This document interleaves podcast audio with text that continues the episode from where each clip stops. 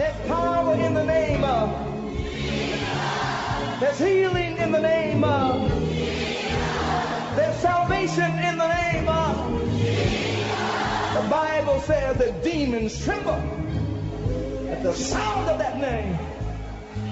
Jesus. Welcome to the ministry of Bishop Emmanuel Intefel of the Lighthouse Chapel International, Light of the World Cathedral, Korle Bishop Intefel is a medical doctor and senior pastor of the Lighthouse Chapel International, Light of the World Cathedral, Korle A seasoned and anointed preacher and teacher of the Word of God, followed with various miracles, signs, and wonders. His in-depth teaching of the Word of God will change your life forever. Now, here's today's message.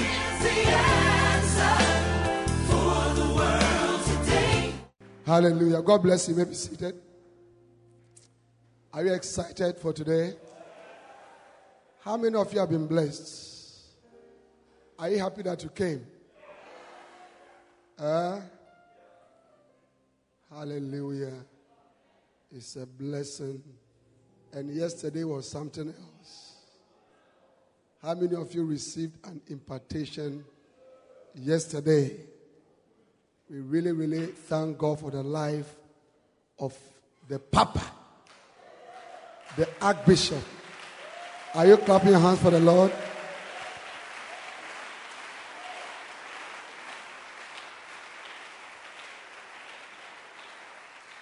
Amen. You see, some of you, you don't have anybody to help you because you don't relate well. You don't have a father. You have made yourself Elijah the Tishbite. You say you are Elijah the Tishbite. We don't know where you came from. Even Tishbite, we don't understand it well. Nobody trained you. Nobody taught you anything. I mean, you are you are a man of God. We don't know from from where you were hewn. But ministry, one of the things that Bishop Dag um, always says is that ministry is by recommendation. Yeah, it's by recommendation. When somebody says, This person is a good pastor, this person is a good person, does it, it can elevate you to the highest pinnacle of ministry. You should have fathers and if you don't have one, look for one.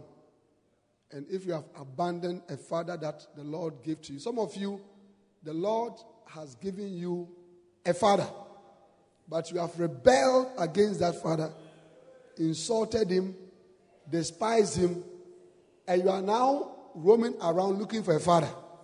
When you see somebody else's father, I want to be your father. It doesn't work that way. Go back and put things right. Hallelujah. Go and kneel down and say, Look, I'm sorry. I messed up. I really, really messed up. Forgive me. And receive his blessing. The only reason why the archbishop will come here is not because of me. Why? I mean, why, why, why, why should the archbishop come here to come and preach here? He came here not because of me. He came here because of my father, Bishop Dag Heward-Mills.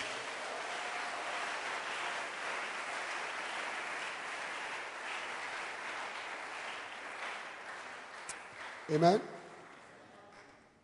Yeah. But if I've not been relating well with my father, then the people in his life that he relates with I cannot relate with them.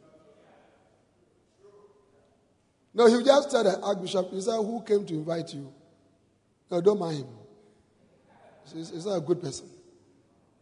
Amen. But the Archbishop has been here, I think yesterday was the second or the third time. Yeah? Hallelujah. So it's a lesson for all of us. In ministry, you need somebody to help you. Can I have an amen? Eh? So let's humble ourselves. Are you getting that? Some of you, you have stepped out too early. Too early. God established it in such a way that it takes nine months for another human being to come into this world from the mother's womb. Yeah. Nine months.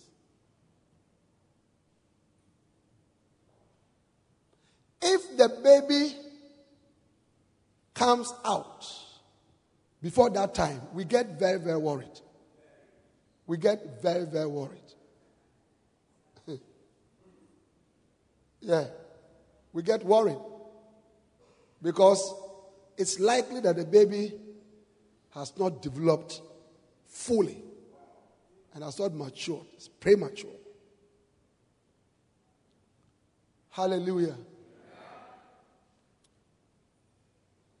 But even when the baby comes out after nine months, God has made it in such a way that it has to survive at the breast of the mother.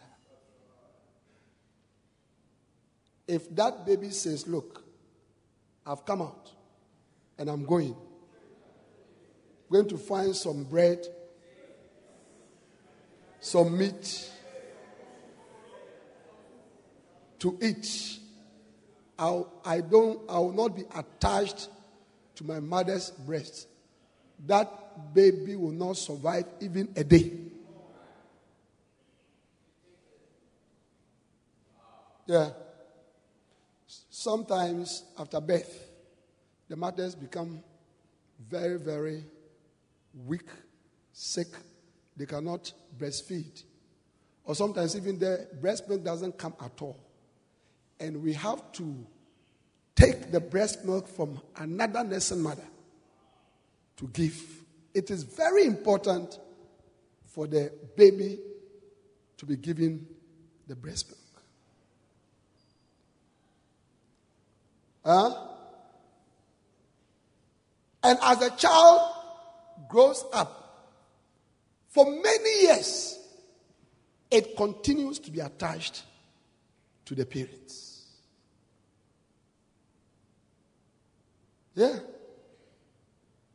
Even after the child has left the house, married and gone, they still link up for advice once a while, for direction once a while. God created us to be dependent. Dependent. So when you cut yourself off prematurely, you are not likely to do well. So some of you are not doing well because of this. And you need to do a midstream correction. Find a father. Or, like I said, if God gave you one and you have abandoned him, Go back. Yeah, go back. Like the prodigal son. He said, I'm back. Hallelujah. Is it a blessing? If you do that, you'll be so blessed. An orphan is not likely to do well. Most orphans are hopeless.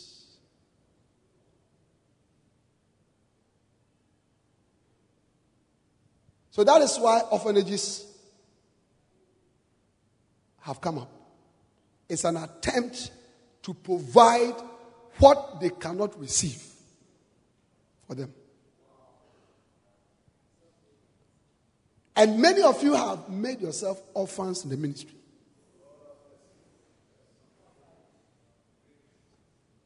Yeah. Nobody to guide you. Nobody to lay his hands on you. Nobody to instruct you. Nobody to help. Nobody to counsel. So you are all out there. And you have put a big title on yourself. So you are apostle.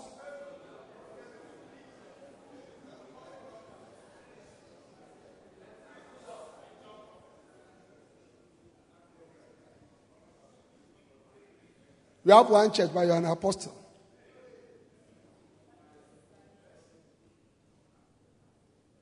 Huh?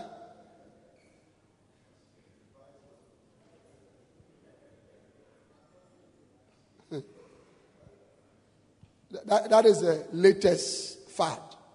We start a church after some six months now.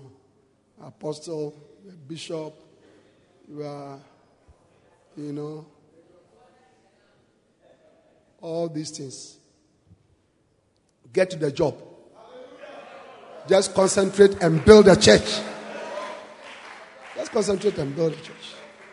But the point I'm making is that even the title and the way you carry yourself, so you look like somebody who doesn't need a father.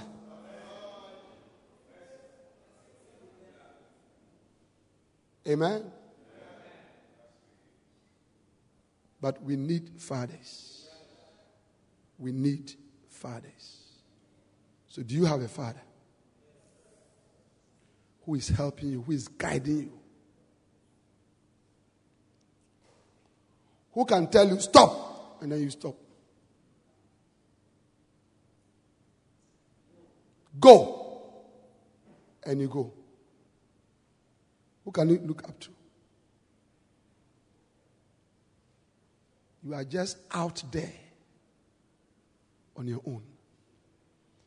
May the Lord give you a father. Hallelujah. So I'm just saying this, you know, that the presence of the Archbishop here, the presence of Bishop Eddie, Bishop Saki, when they come around, it's all because of relationships, knowing how to relate properly with fathers. Can I have an amen? amen? Now, this morning, we are going to deal with a couple of things. I want to conclude on. Uh, now, I've been sharing on one of the most powerful, okay, secrets to church growth. This one, I'm going to give you a couple of secrets, but I want to finish off this one. Growth boosters. How many of you need a growth booster? Remember yesterday I was talking to you about dwarfism. You see a 34 year old man and he's like this. The reason is that at a certain point during his development, the brain, okay, did not produce the needed growth hormones. So his growth was arrested. After planting the church, it is one thing to plant the church. But after planting the church, you need to infuse the church with growth boosters. And growth boosters have the effect, their effect is to cause the church to grow. Hallelujah. Is it not the case that we are all struggling with the growth of our churches? How many of you are like me? Eh? We are all, we are all strugglers. hey. But the Lord is helping us. In fact, the Lord has helped us already. Apostle Don, He has helped us. Amen. Wow. One of the most powerful secrets to church growth is deploying your lay people, your ordinary church members, your unskilled members, the volunteers in your church to help you to do, to build a church.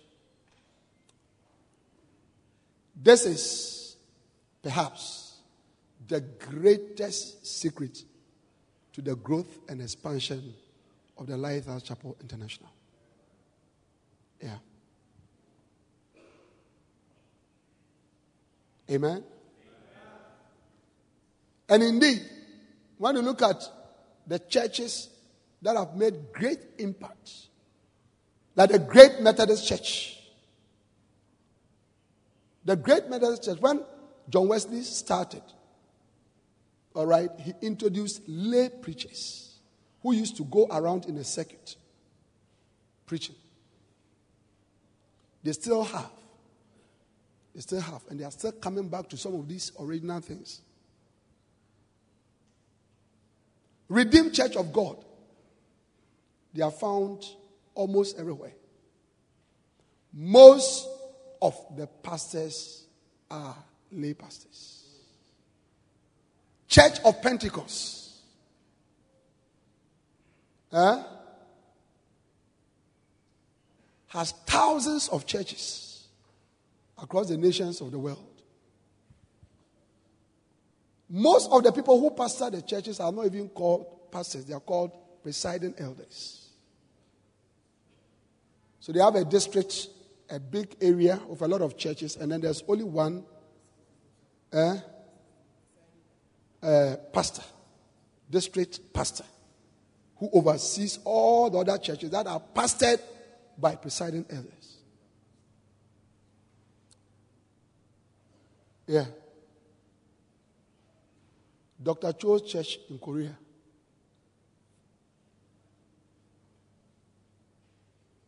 Same thing. And especially women. Pastors, your woman can do a lot. Your woman can do a lot. Yeah. Women, they are very wild though. You see, number one, women, they believe more and they believe earlier and they believe deeper. So they are very committed. Number two, women are not competitive. So when they are helping you in the church, they don't have the mind that they are competing with you. The brothers, some of them are thinking about other things. But the women, they are just happy to do what you have. Number three, when God created women, He put a womb in them.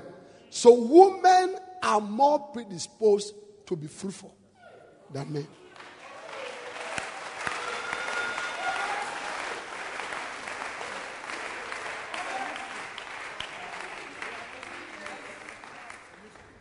Yeah?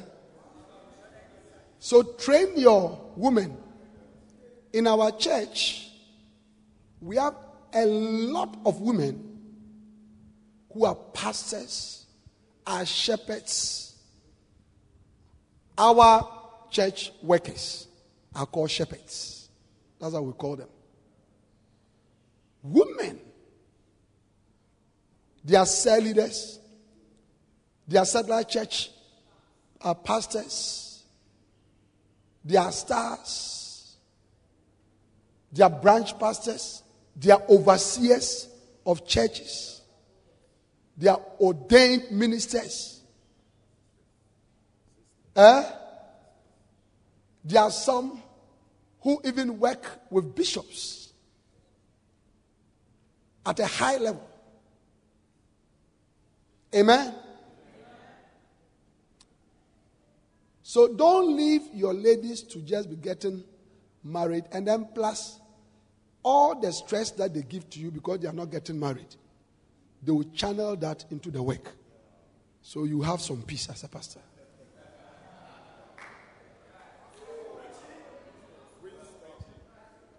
Amen. Amen. Hallelujah. Amen. So, I started sharing with you what happens if you do not involve your lay people in the work. Is that not so? Because it's important. How many of you have realized that it's important? It's very, very important. Look, if you if you go and apply this wisdom, you see, and at this uh, Church Go conference, what the Lord is helping us with is He's giving us wisdom. Okay? He's showing us what we should do because the, the church has not grown. So, what must we do for the church to grow?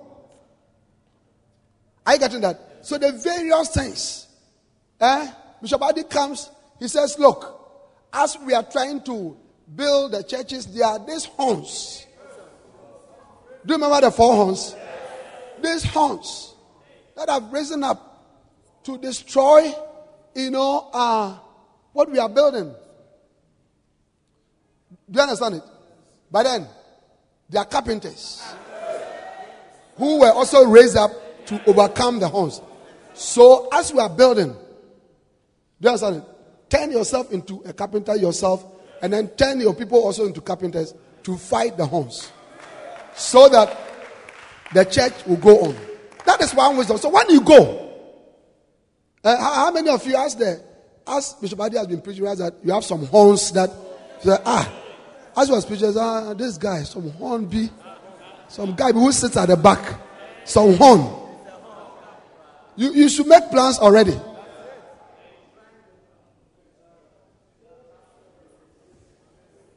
Yeah. There's a bishop in an African country. He got hold of Bishop Dag's book on loyalty and disloyalty. He had a, a big church, he was having all kinds of problems. When he read that book, he was amazed. So he went to the church and called the pastor and said, You, take this. You, take this. You, take, because they were struggling with him. And then he was left with about 600 people. He started real building. Amen. He started real building. Eh? And now he's built a church. A church of thousands. Pastor Frank, you know him? Yes. Yeah. Do, do, do you get it? It is not only the hearing that you need, but the doing. And the doing has gotten to do with faith. You have to believe. You have to believe that what the Lord is asking you to do, that is what you must do. Now, so what is the benefit of this conference to you? That when I went, they taught me about this. I have to do that. Yeah. Dr. Kujo taught us how to nurse. He said we should all become nurses, nursing pastors. To nurse the church. You have to look after the child well. You have to. I still remember my wife waking up at dawn over the years. Because the baby is crying. Do you understand it? All kinds of things. You can't just expect your child to just say, once you have come into the world, Charlie, just take off yourself, you know, and all that. No, it doesn't work that way. So, and especially when he started to talk about church outlook. Church outlook. How the people in your community perceive your church. Is the environment clean? Are you welcoming? Are you um, um, when they come, do they feel comfortable? Eh? How did they see your church? So now, what is the benefit to you? Uh, what have I been doing in my church that doesn't look attractive? Even as we are sitting down here, you have to write them down. Then when you go, you make the necessary adjustment. That's a benefit. No, not just, uh, just sitting down here, then you write, lift up your hands, and then you shout, and then you clap. No, that, that doesn't help you. Apostle Joel comes and say, listen, don't only build the one big church. but also build more churches. Spread the light of the gospel in different places. Also, he explained, Mark 1, Jesus was praying, the king said, The church is full. All men look for thee. Bishop, all men look for thee. Oh. Then Jesus said, It's okay. Is that somebody let the person take care? But let's go to the other towns and cities to plant more churches. What does that mean to you? It means, as I'm going, all right, especially if you have been doing the church work for a while, let me spread out. Plant a church here, plant a church. Yeah, gradually. You don't need to go and sack everybody from your church. Yes, because you also need to train the people. Yeah, that's what you've done, is that not it? And now you have 12 churches. And the church has grown from 80 to 700. Oh. Ah.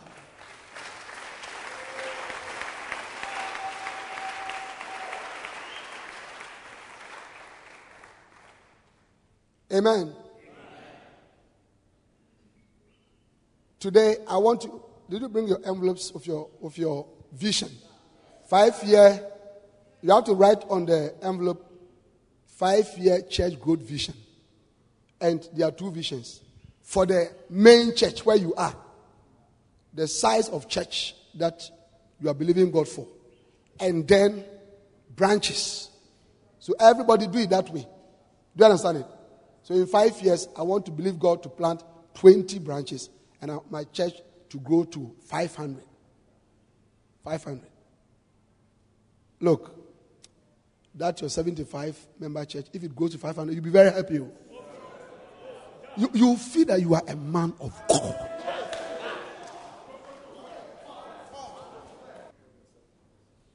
Amen?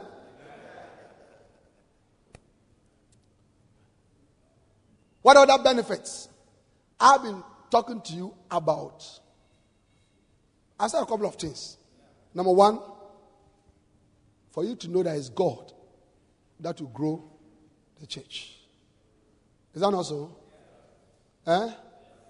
That's very important. Because that will draw you to God. It will draw you to prayer. It will, it will make you to depend on God. Otherwise, you get out of this conference and go move around planting churches, I mean, doing cells, doing all that whilst God is aside. It no work. Amen. And number two, I'm showing you that the ordinary people that God has given to you, God wants you to train them, equip them for them to help you to build a church. Amen? If you do one outreach on Saturday, and we have 50 other people that we have trained who are also doing outreaches, that is 50 different outreaches.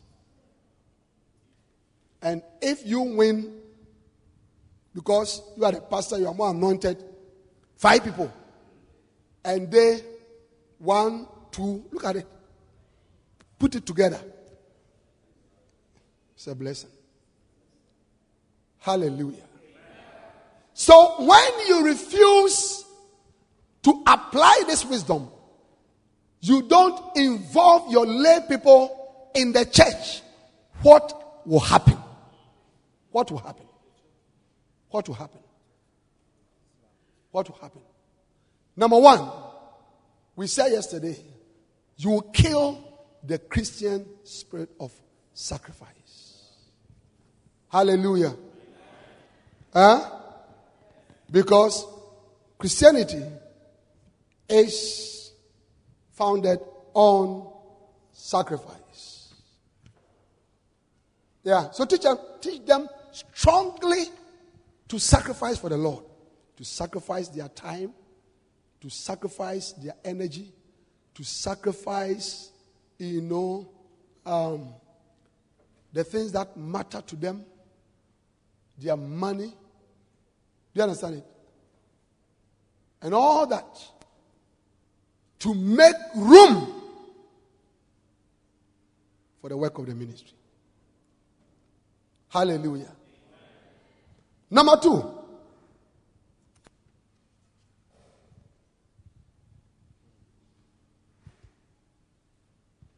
And I am teaching from this book, Laikos. Laikos is the Greek word for layman. All right, for all those of you who have registered, I have given you a copy as my blessing. Is that also? All right. So, no I'm preaching from chapter 2. So you can even open it and then you follow me. You don't need to write if you have the book. You can just make some notes by the side. Amen?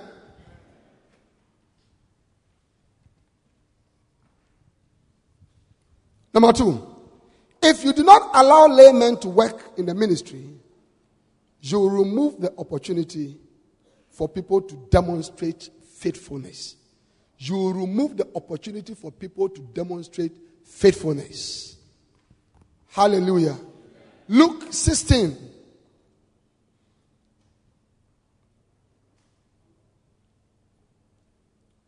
Ten to twelve. He that is faithful in that which is least is faithful also in much. And he that is unjust in the least is unjust also in much. If therefore you have not been faithful in the unrighteous mammon, who will commit to your trusts the true riches? And if you have not been faithful in that which is another man's, who shall give you that which is your own? Amen.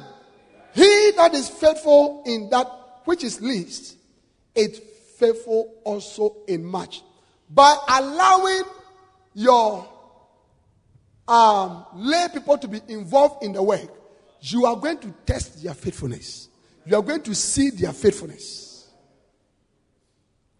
In the little cell, in the choir, in the prayer ministry, the outreach, whatever you have given to the person, you watch the person's commitment, dedication, involvement, hard work, huh? persistence in the work, the person's attitude. All that will be revealed with time as the work. But if you have not given the people anything to do, you cannot see that. The reason why some of you, you even appoint and employ the wrong people to your shop and surprise people who come and really, really make a mess in your ministry is because you did not prove them. Listen. In ministry, you have to be very careful about people who come and it's like they are very, very, I mean, it's like some wild praise and worship leader has come. Eh? A wild prayer warrior has come. No, no, no, no, no, no, no. No. No. Such people often are not faithful. And they are specialists at hopping from church to church, trying to get position. When we started our church in uh, Tema, at a point, there was this young guy who came to join. He loved to pray. Hey! And worship. I mean, small, no, he's on the ground. He's fall on the ground, praying and hey. So this guy's very wild. I don't remember how long he lasted. We didn't see him again. Another guy came. He was also around helping, you know, a shepherd visiting and all, all that. One time I went to visit him. Then I heard him being called Reverend Reverend so and so. I said, ah. Not knowing that he, it's like he's a reverend. People know him as a reverend. We told him, brother, here, you can't be a reverend. I don't know how he vanished. Yeah. You have to be wary of such people. Take your time and train, feed your own little, little lambs that to become sheep and equip them, and they'll become powerful workers who will help you.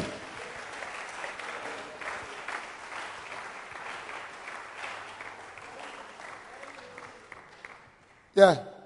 In Genesis 14, when three or four kings attacked and took away Lot and the people in the city, Abraham pursued them eh, with armed men from his own household.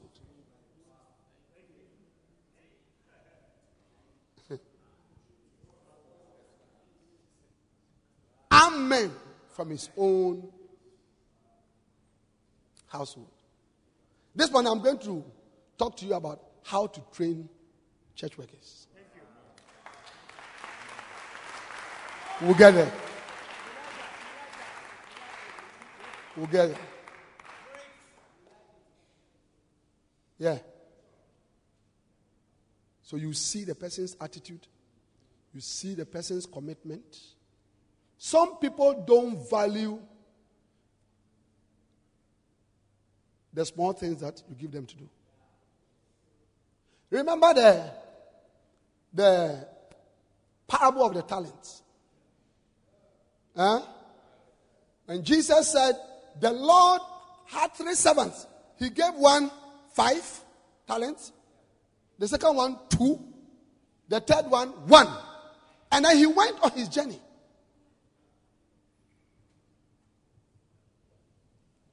Do you understand that? Now, when he came, the one that had five and the other one that had two had made use of the talent and multiplied and increased. But when it was a turn of the one that received one, only one, to account, he said, Listen, this is your. He wrapped it in a napkin and hid it.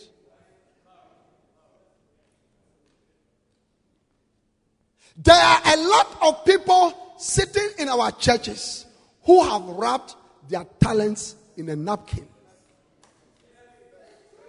because they feel that it is so small or what they can do is too little. But that servant was described as a wicked and slothful servant.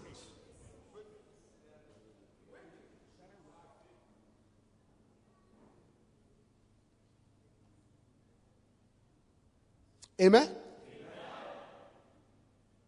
They don't use that term because they feel, I mean, what is it? Or sometimes they feel, ah, you have asked somebody to be the main praise and worship leader. You say, media should be what? A backer. Why? I want to be the main one.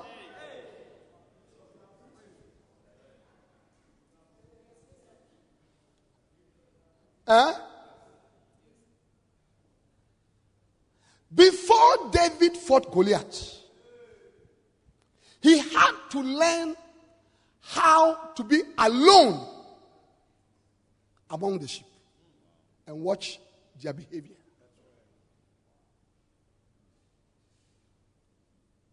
I'm sure one of the things that he used to do was to separate fights. Sometimes when he was giving them food or he sent them to the pastures, you know, the struggles, uh, you know. Charlie, Charlie, Charlie, cool down. And then now he advanced to now begin to fight with lions and bears.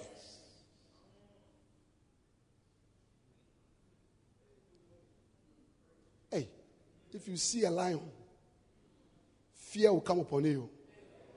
But God used all that to, you know, remove the fear, in, intimidation. Because if you are going to be a leader, you know, you, don't easily have to be afraid. He told Jeremiah, Don't be afraid of their faces. He told Joshua, Only be courageous, strong and courageous.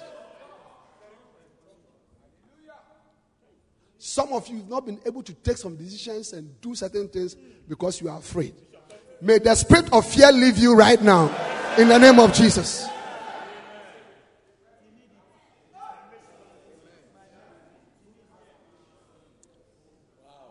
Amen. Amen.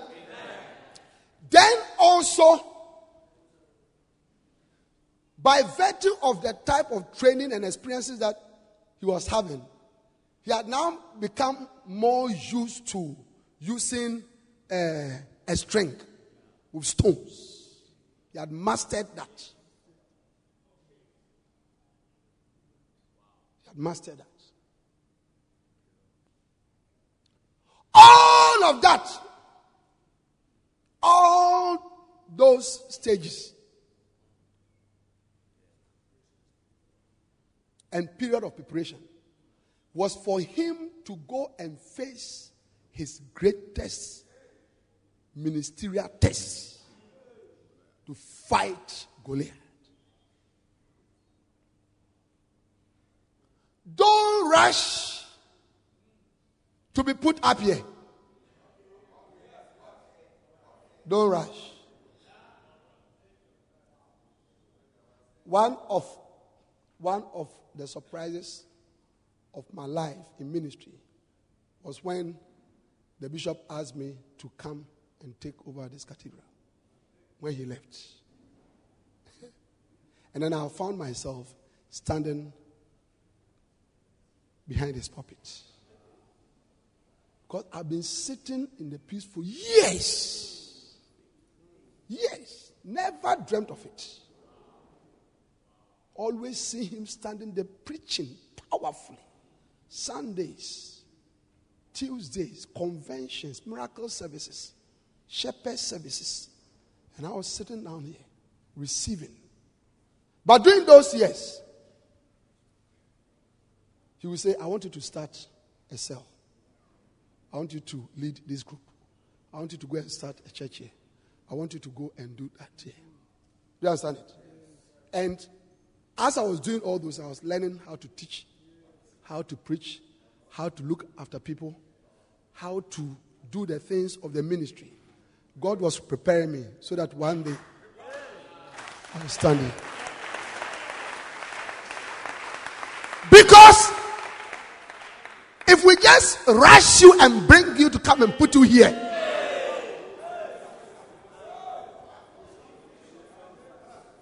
look, always you are telling your pastor, and you are not given the opportunity to sing. Some of you, you may be able to sing, but I tell you, if I call you this and put you here to sing at this conference, you see, look, because the faces of the people that are sitting down here are different. Somebody, when you look at now, as I'm preaching powerfully, the, the face is the face of a lion.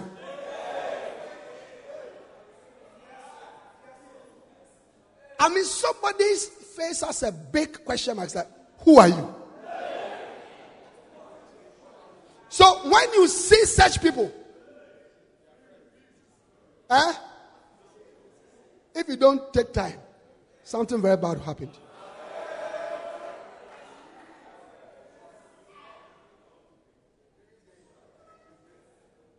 So relax. Relax. Go to the training. For promotion cometh not from the south, not from the east, not from the west. But God is the judge. He lifted up one and he put down another.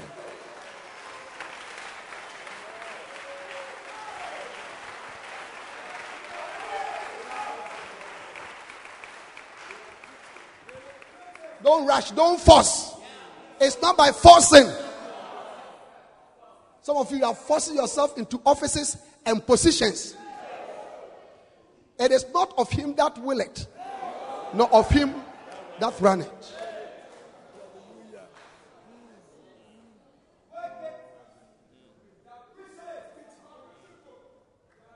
The Bible says in Romans 9 that the children not yet being born, but that the purposes of God concerning election might come to pass.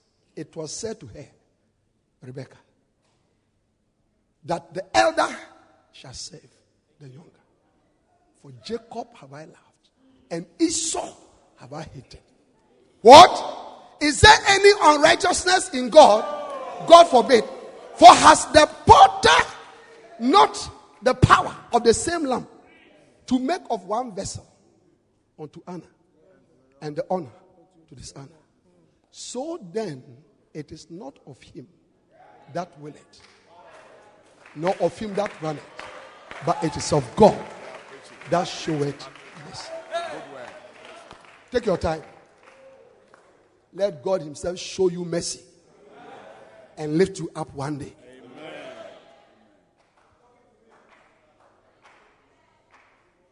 Hallelujah. Respect every opportunity that has been given to you. Yeah? Yeah. You say, ah, a big man like that, how can you, you know? In our church, some of the people that you see as ashes, if they introduce themselves to you, you, you, you, you, you say, hey. Yeah, that is being faithful in the lists. So give them the opportunity. Give them the opportunity. And then also, that is even what will guide you to know whom to employ when it becomes necessary. Somebody who has followed you, done the little, little things, has not been asking for money, has not been complaining, has not been murmuring, always smiling. When you rebuke the person, I mean, the person is still around and all that. Do you understand it? You, at a point, when you have to choose people, you, you, you know who to choose.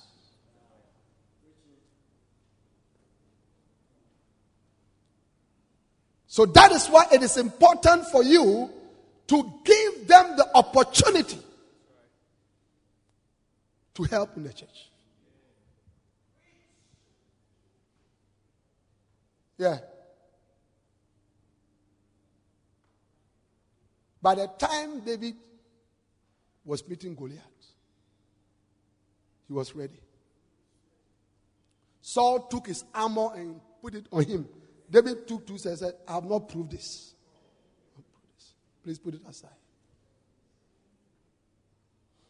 Even before that, when they came to tell King Saul that there's a little guy here who says he want to face Goliath on our behalf. And they brought David to Saul. And he looked at him. He asked David, What did you say? He said, Oh, king, I can face him. And the king said to him, Give me your credentials. For this guy is a champion. Yeah. Yeah. They said, Oh, the other day, I was looking after my father's sheep. A lion came, took one of the sheep, and I told the lion, Please, release it before something bad happens.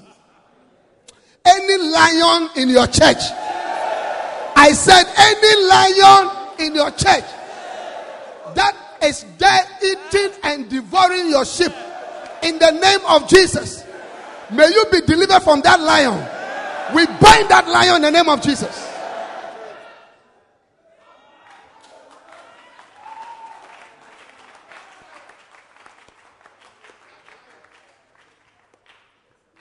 Then he said, later on, the friend of the lion, the bear,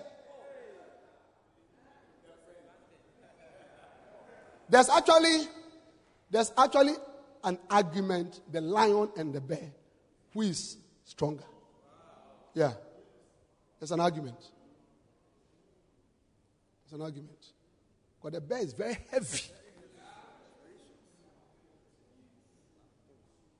So the bear came for Yeah, I said, look, your friend did the same thing. Because during the funeral of the lion, the bear came.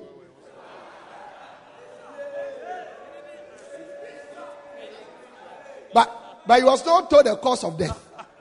So David explained to him that, look, this is what happened. He refused to let my sheep go. Pastors, please be seated. One of the things that you need to do is to fight for your sheep. Fight. Don't let lions, don't let bears, don't let orangutans, don't let people with horns come for them. Oh. No. No.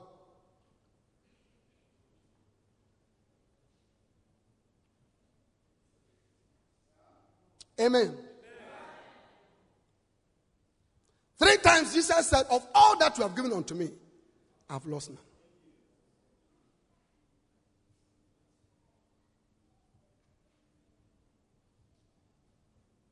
Of all that you have given to me, I've lost none. Let it be your aim that you keep all the sheep that God brings to you. Anybody, any soul that makes a mistake to fall into your net has been arrested into the kingdom by your effort and your ministry forever.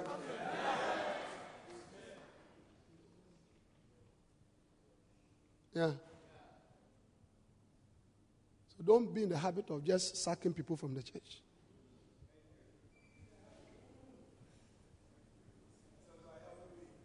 First fornication to the middle of the church. Second fornication to the back. Third one. Hey. In our current church, we are going to use fornication. Lying. You will sack everybody. Allow them. Keep on preaching. Pray for them. Let the Lord Himself work on them. They will change, they will transform into the image of Christ.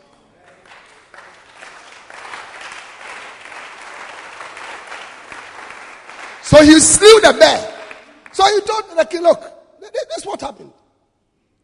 This is what happened. So when you remove Saul's armor, ah, so what are you going to? Oh, oh, I have a catapult of stones here.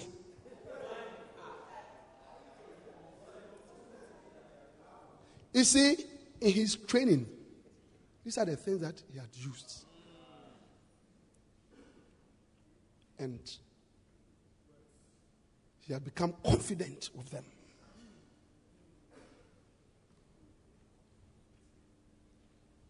So he was sure he could face Goliath. So take your time and teach your people. Give them things to do in the church. And you see their faithfulness. And then they'll be ready to take on the bigger assignments. Can I have an amen? Hmm? What you need in your church are faithful people. Yes. That is why the scripture says it is required in stewards that a man be found faithful. The number one thing you are looking for in somebody to help you is faithfulness, not ability. Not ability. Yeah. Some people who come to your church and I mean, it's like very powerful, you know, very, very, be very, very uh, mindful of them. They will demonstrate the greatest. You'll be shocked at the unfaithfulness.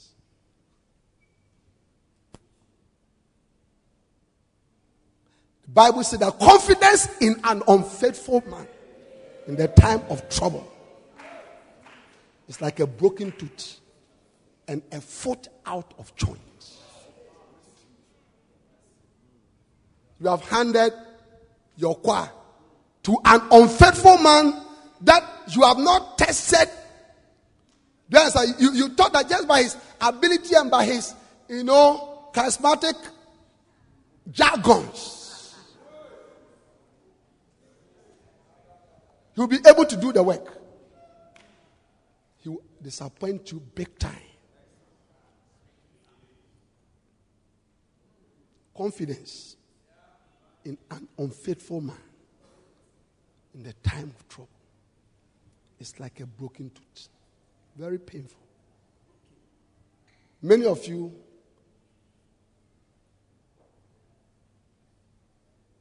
you have experienced broken-heartedness in your ministry because of such people. And God is showing you the answer. Take your unskilled people, your ordinary people. They don't know much. Gather them and equip them. Equip them. Give them an opportunity. They'll make mistakes. But, but, but, but that is how, you know, recently there were, there, were, there were some war games. I think in England. Soldiers, they were practicing. They were practicing war with life ammunition. Life. One soldier was shot and killed. It was not a real war. We are testing.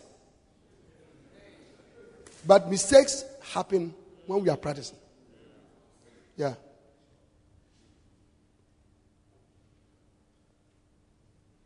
So you hear that, you know, a football team is getting ready to go and play a match and say, oh, you know, uh, such and such a person is not fit to play because he got injured. Not during a match, oh, during the practice sessions. So your people will make mistakes. The scripture says we all make many mistakes. And the fact that somebody has made a mistake does not mean that the person will not be useful. Your duty is to correct, is to instruct. For all scripture is given uh, to us for doctrine, for reproof, for correction, for instruction in all righteousness, that the man of God will be thoroughly equipped for the work of God. Do not give up too easily on people.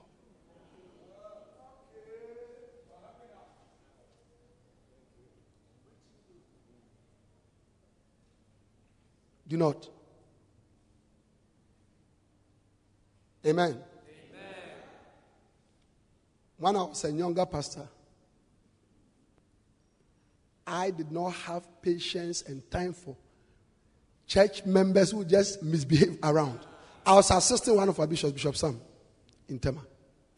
And up to today, I tell him, I said, You taught me how to be a pastor. Yeah. You see, one of the things that was amazing to me was his ability, in spite of what the person has done, to eventually keep them in the church.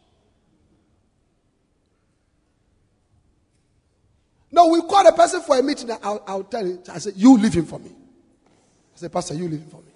I'll show him the door. That is why we don't have doors here brother, quickly.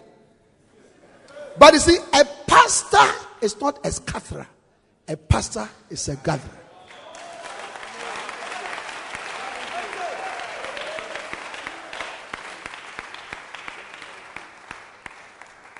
I mean, later, all kinds of people, and then they have become proper people. And I learned that. I learned that. I learned that. One time I was trying to grow a church. And then there, there was this couple. you know, rich, educated, had nice car and all that. They were coming to the church. Then I started another service. But they used to attend the first service. For some reason, they will come into the service almost like 10, 15 minutes before we end. I said, What is this? So, because of them, I will announce. I said, Look, if you want to come to this service, the first service, come early.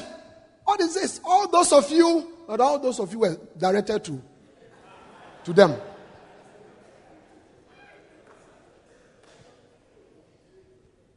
Yeah. And then one time I decided that if they come at that time, I'll not let them enter the service. They have to wait for the next one. So I instructed the ashes. So when they got out, they were told, wait. That was their last day in the church. I went to their house. I spoke, they said, oh, there's nothing wrong. That was it. Fortunately, they moved from there to our big church. They came here, and they are still in church. But you see, I did not have the patience to accommodate their excessive lateness. Perhaps if I've given them a little more time. So relax on your people.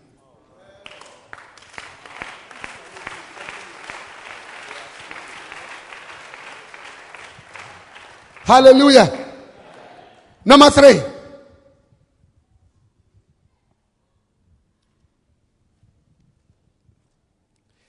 If you do not allow lay people to work in the ministry, you employ people to do jobs that do not occupy them fully. You employ people to do jobs that do not occupy them fully.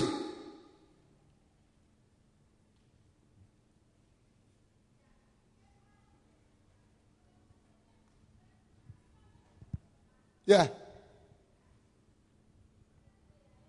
Now, you say you have employed your drama. Your drama. You have employed him. What does he do? Sundays, you have one service. He plays. Your weekday service, he plays. Anytime you have an all night, he plays. How long is that? And after that, what does he do? After that, what does he do? You have this person who sings for you the same thing.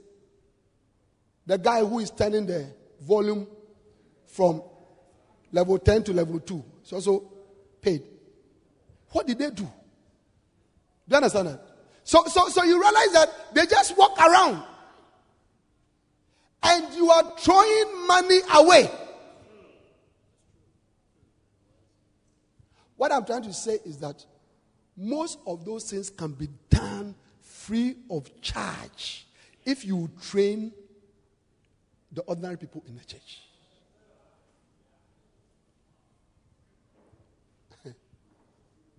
There's a camp message in the Makane. I recommend to you. It's called Lay Power. Lay Power. Lay Power. Listen to it. In which Bishop explains what I'm talking about. Your people can help you in different areas. Mention it. The person who is on the camera, he's been here since the beginning of this conference. All of them, this one, this one, the musicians, everybody. We have taught them to serve the Lord as their sacrifice as their sacrifice. Your members must present their bodies as living sacrifices, not to be bent on an altar, not to be slain, but living sacrifice as their, their life is a sacrifice to Jesus Christ.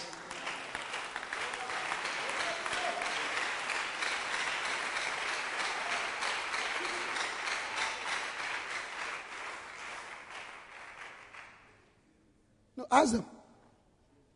Nothing. All the people helping around,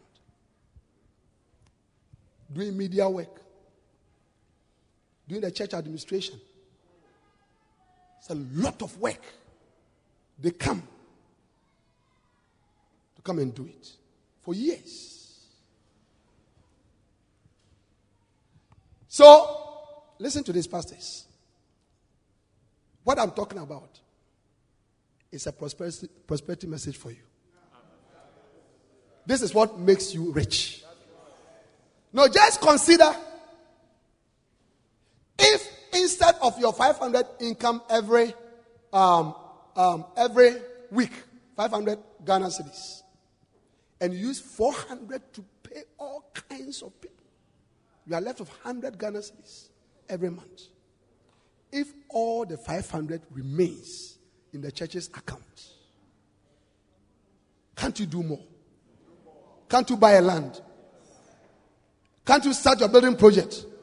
The reason why you don't have a land, the reason why you cannot build, the reason why you can't buy, you know, proper equipment, you cannot do much is because of all this. You are paying people who don't have a lot of work to do.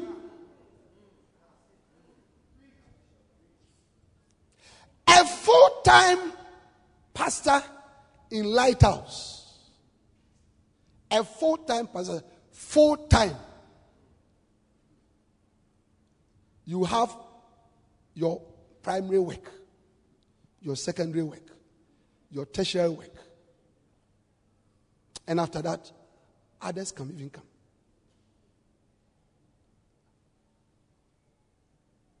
Oh, yeah.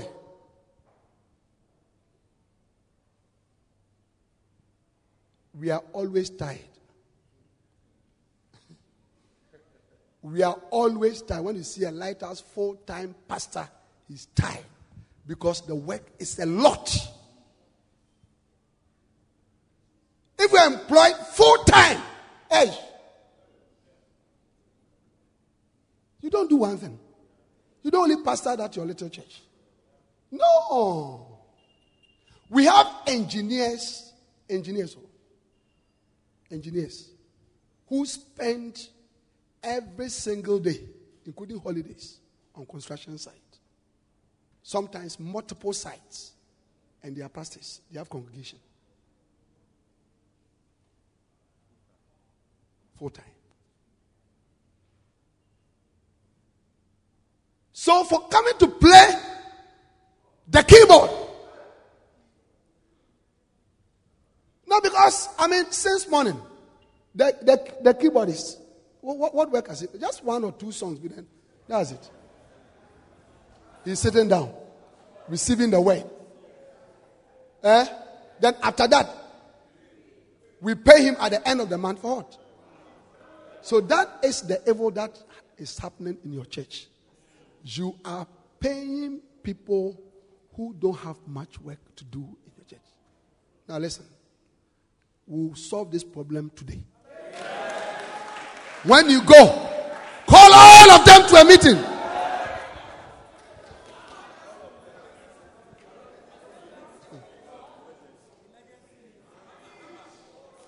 Recently, one of our senior bishops, Bishop Saki, he went to another country for a conference. and he preached along these lines.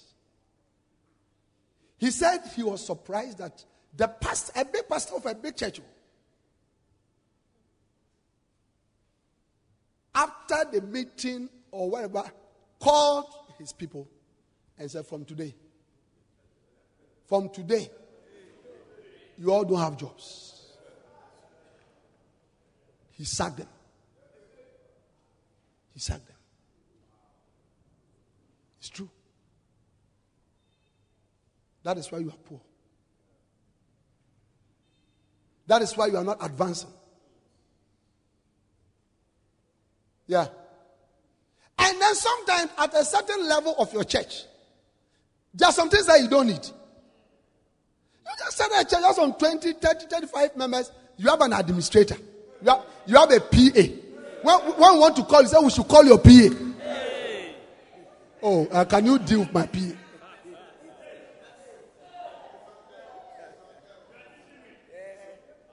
What, what do you need a PA for? What, what, what does your PA do?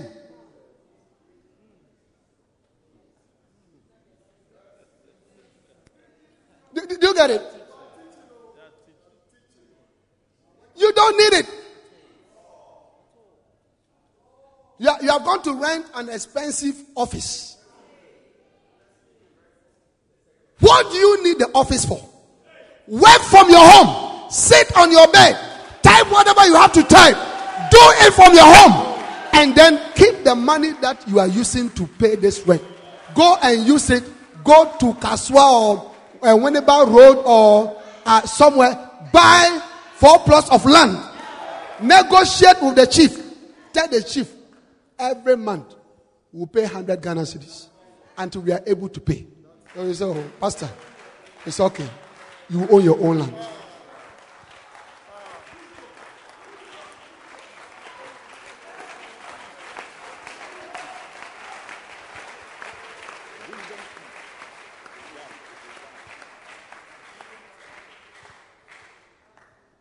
You have employed two bodyguards.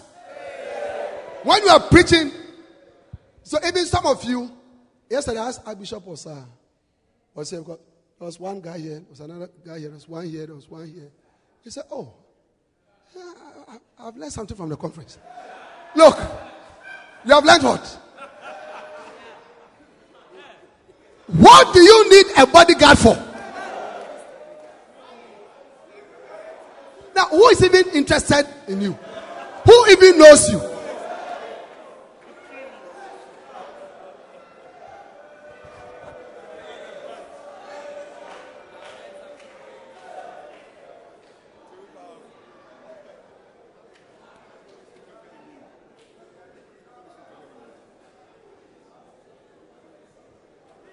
Huh? Look.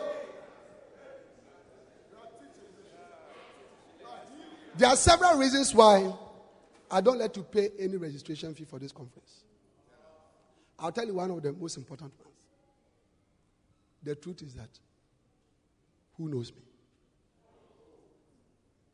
Why should you pay something to come and listen to me? Who knows me?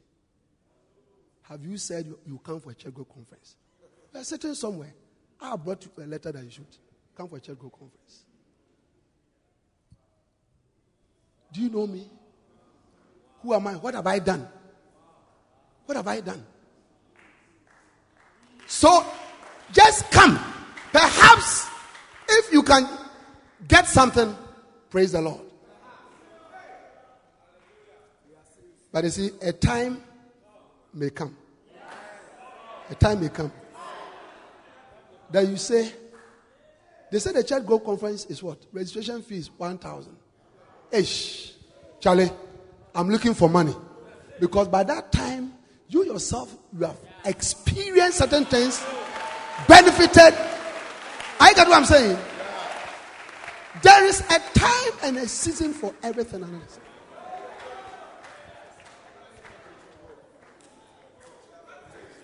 why should you come and listen to me?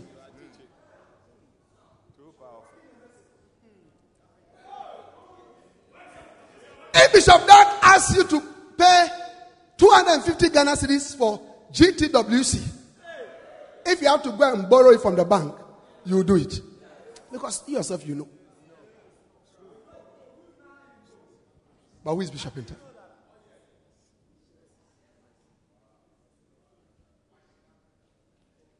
Amen? So there are a lot of things that you don't need. Just put them aside. Put them aside. Honestly, with that your 65 member church that you call yourself an apostle. Apostle? Do you understand apostolic ministry? Please, sit down. Please sit down.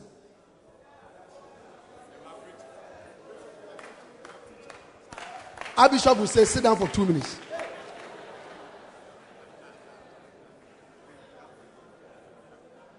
Look, I was introducing Apostle Jesse to us two days ago. Apostle Jesse or Apostle Joel, who is preaching to us. Today, when you go to Southern Africa, we have so many churches South Africa, Botswana, Zimbabwe, various places. Is this man, Apostle Jesse? Today he's not here. He went round. He went round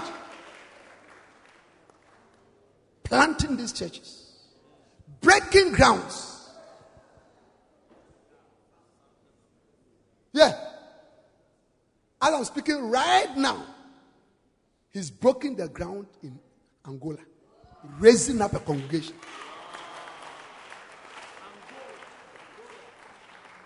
Apostles are people who do new things, establish things, bring things into existence. So wait until you have brought a lot of things into existence. Do you understand it? But for now, it's a misnomer. It's misnomer. It's a misnomer to call yourself an apostle.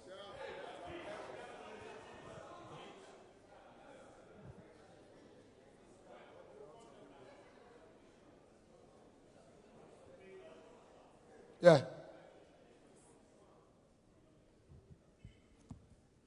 Now you are a pastor. By the grace of God, from this conference, by next year, by this time, I've started three more churches. Don't call yourself a general overseer.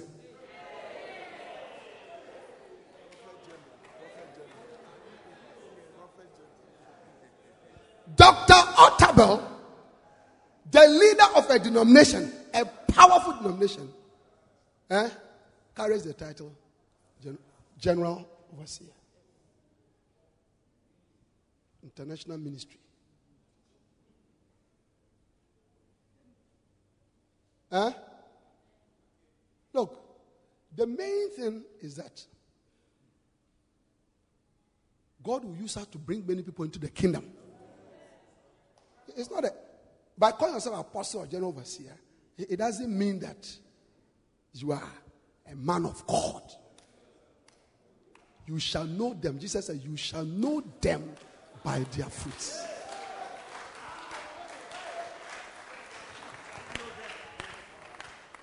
One of the amazing things, shocking, mind blowing experiences that pastors who come for GTWC conference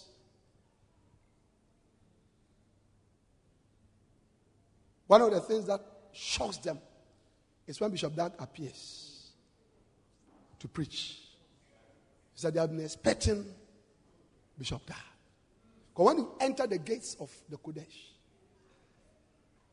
and you see the things, say, hey, who is this person? And then he appears in his African shirt, walking around I get what I'm saying? Eh? But he doesn't need introduction. You yourself, you introduce him. In fact, it is you yourself who will give him whatever title. In fact, you will choose a title for him. By their fruits, you shall know them. Let's focus on building the church, witnessing, establishing the sheep, gathering them, caring for them, bearing much fruit. And let's stop the gimmicks.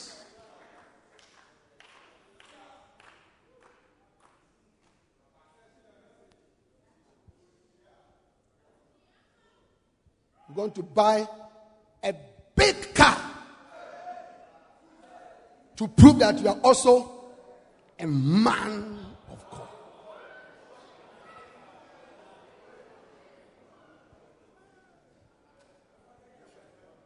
The man of God is defined by what God is using you to do and what God can use you to do. When they came to arrest Elisha, was it Elisha? He was sitting on a hill. Huh? They said, Look, a man came, a captain of 50, of his 50s. He came. He said, The king says we should come for you. And he said, If I be a man of God, if, if I be a man of God, if I be a man of God, if I be a man of God, which means that as a man of God, certain things must be seen, certain things must happen in my ministry.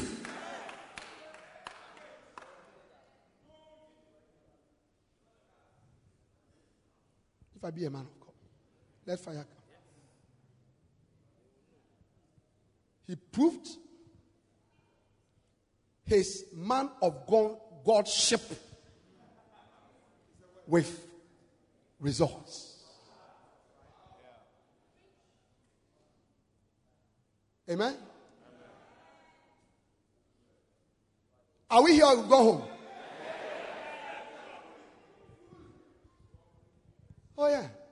So when you go home to your church, look at a lot of things that you have to drop. This one, this one is unnecessary. This office, I've closed it down. I won't rent it again. Look, uh, drama, keyboardist, please come. From today, please help me to build a church. I can't pay you. I can't pay you. Some may leave, but it, is, it, is, it becomes opportunity for you to select others and train them who become faithful servants, workers, builders with you.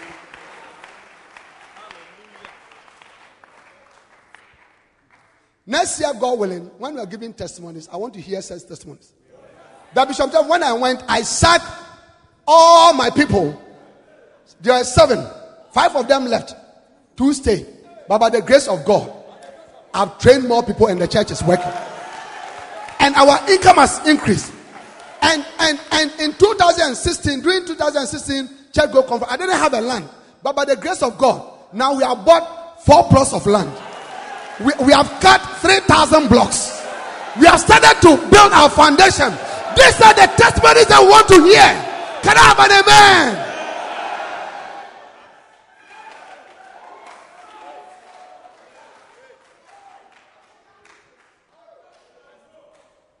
I want to hear that, Bishop. After the conference, my BMW 7 Series, I sold it. And I've gone to buy some small Toyota. And I've invested the, the, the, the money in the church. It has made the church stronger.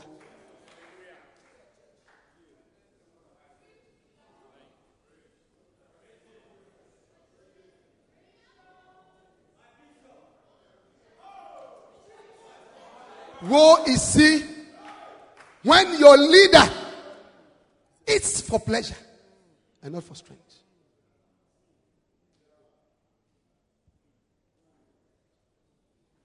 One of the leadership principles that Bishop Dag teaches, he says, wait for your season.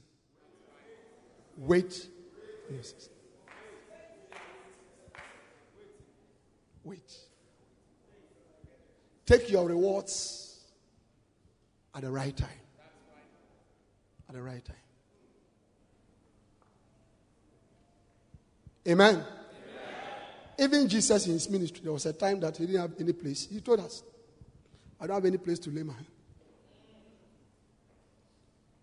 What he needed in the ministry depended on Mary and some other people. Amen. Amen. But now he's exalted.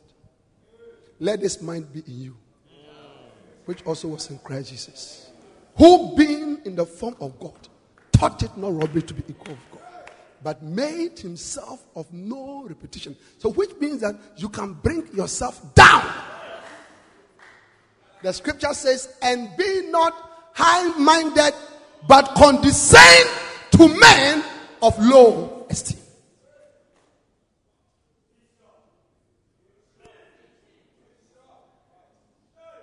and being found in the form of a servant, he humbled himself and died on the cross, spicing the shame. Wherefore, Wherefore, as a result of that first aspect, that first stage of the ministry of walking humbly, sleeping humbly, eating humbly, obeying humbly, and doing what he had to do to bear fruit as a result of that. Wherefore, God also has exalted. The day of your exaltation will come.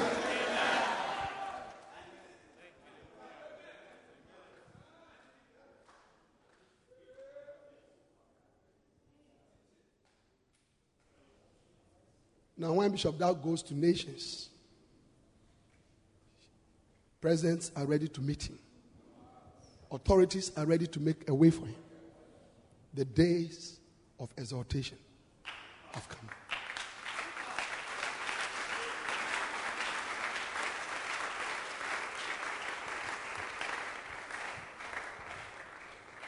He has just been nominated as one of seven people in the world, in the whole world, who serve as executive members to the advisory committee of the World Pentecostal Fellowship.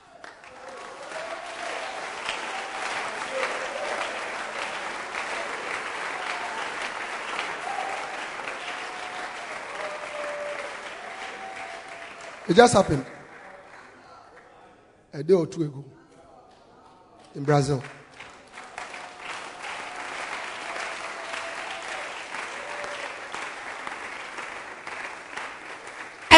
People who have gathered there will bring their books for him to autograph for them. It doesn't happen one day. Eh? It doesn't happen one day. Yeah.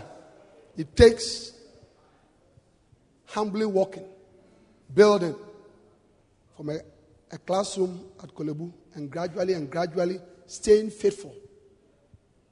Staying faithful.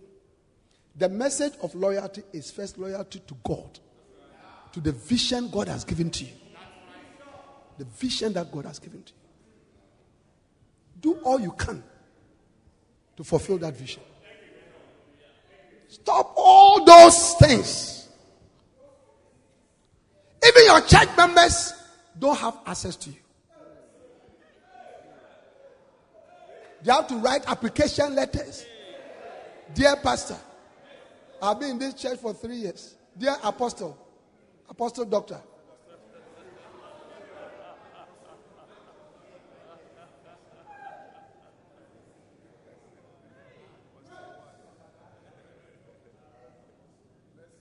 The people who like to use doctor very well are the people who the, the doctor has been dashed to them. Those of us who are real doctors, the real doctors. Hey, seven years. Hard labor. We don't use it.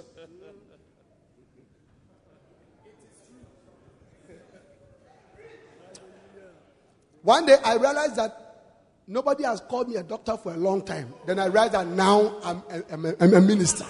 I'm a minister of God. Even my former patients, no, pastor.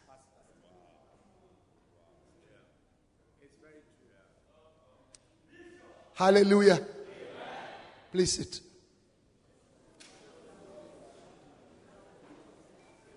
Huh? How many of you are here? Amen. If you do not allow your lay people in the church to help you, you are going to employ people who will not have much to do, and yet you'll be paying them. And sometimes even uh, drummers and people like that, they hop from church to church. Comes to play for you, then he's in other churches.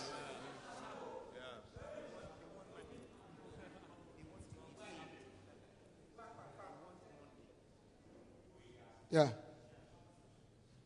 Hallelujah. Amen. Well, there are other reasons, but go and read. You all have the books. Clap your hands for the Lord. I want to move on to something else. Give the Lord a wonderful clap offering.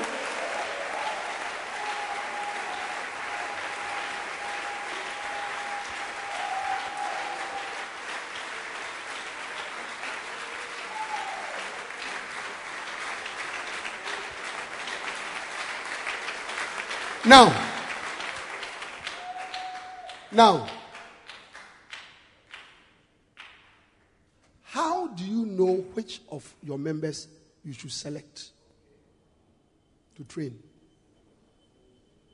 What signs must you look out for? Because Jesus did not train everybody. Look at Mark chapter 3 from verse 13.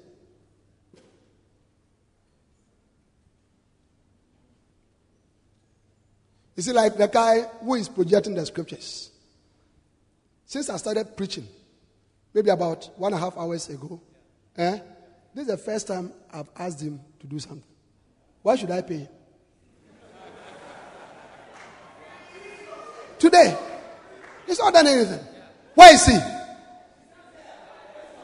Have you done anything today? This is the first time I've asked you to put a scripture. No, I have asked you. Maybe you have been putting scripture, but I have asked you. How should I pay you? Do it up. And if you don't, you wouldn't do it, I told you yesterday that there are people.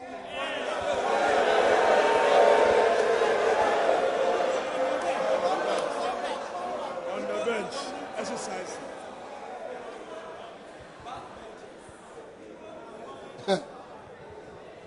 But look, even those on the bench, they are happy. oh. There are some people, their names are not on the team sheet. Oh, yeah. At all. They are in the team. But on the day of the match, their name is not on the team sheet. Don't joke. It's a blessing to do something in the house for the Lord. It's an honor to do something in the house for the Lord. It's a, for the house of the Lord. Hallelujah.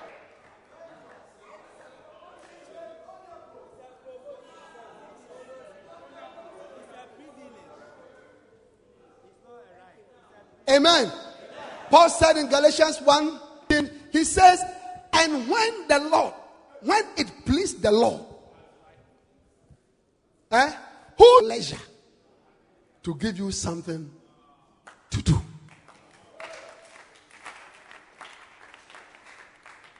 Do it happily. Do it without charge. Now, go back to Mark 13.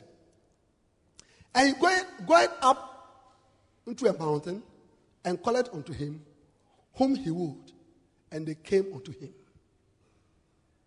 And he ordained twelve that they should be with him and that he might send them forth to preach. He ordained 12. So the fact that the figure 12 is given shows you that there were others. He didn't choose everybody. He didn't select everybody. As a matter of fact, in Luke 6:12, he prayed all night, and after that, he made an appointment. So, who are your people in the church that you must select to train? That will be the subject matter of our discussion after we have taken our first offering. Clap your hands for the Lord.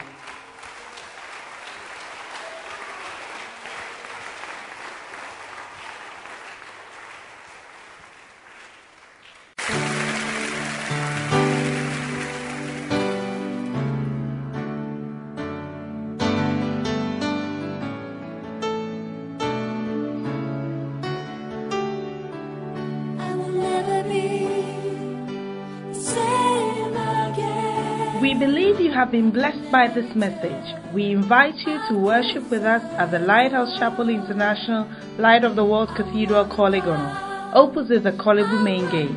Please note our service times. English services Early rain service 6:30 a.m. to 8:30 a.m. His presence service 8:30 a.m. to 10:30 a.m. and Love and Faith service 10:30 a.m. to 12:30 p.m. Other languages: L'Église Glorieuse French 7:30 a.m. to 9:30 a.m. Love and Victory Ghana 7:30 a.m. to 9:30 a.m. and Love and Hope Tree 9:30 a.m. to 11:30 a.m. Our vibrant youth church also starts at 12 noon to 2 p.m. Be part of our midweek impartation service this and every Tuesday from 6:30 p.m. to 8:30 p.m. prompt. For prayer, counseling, and further inquiries, please call 0278 888 884 or 0543 289 289. The numbers again 0278 888 884 or 0543 289 289. God bless you.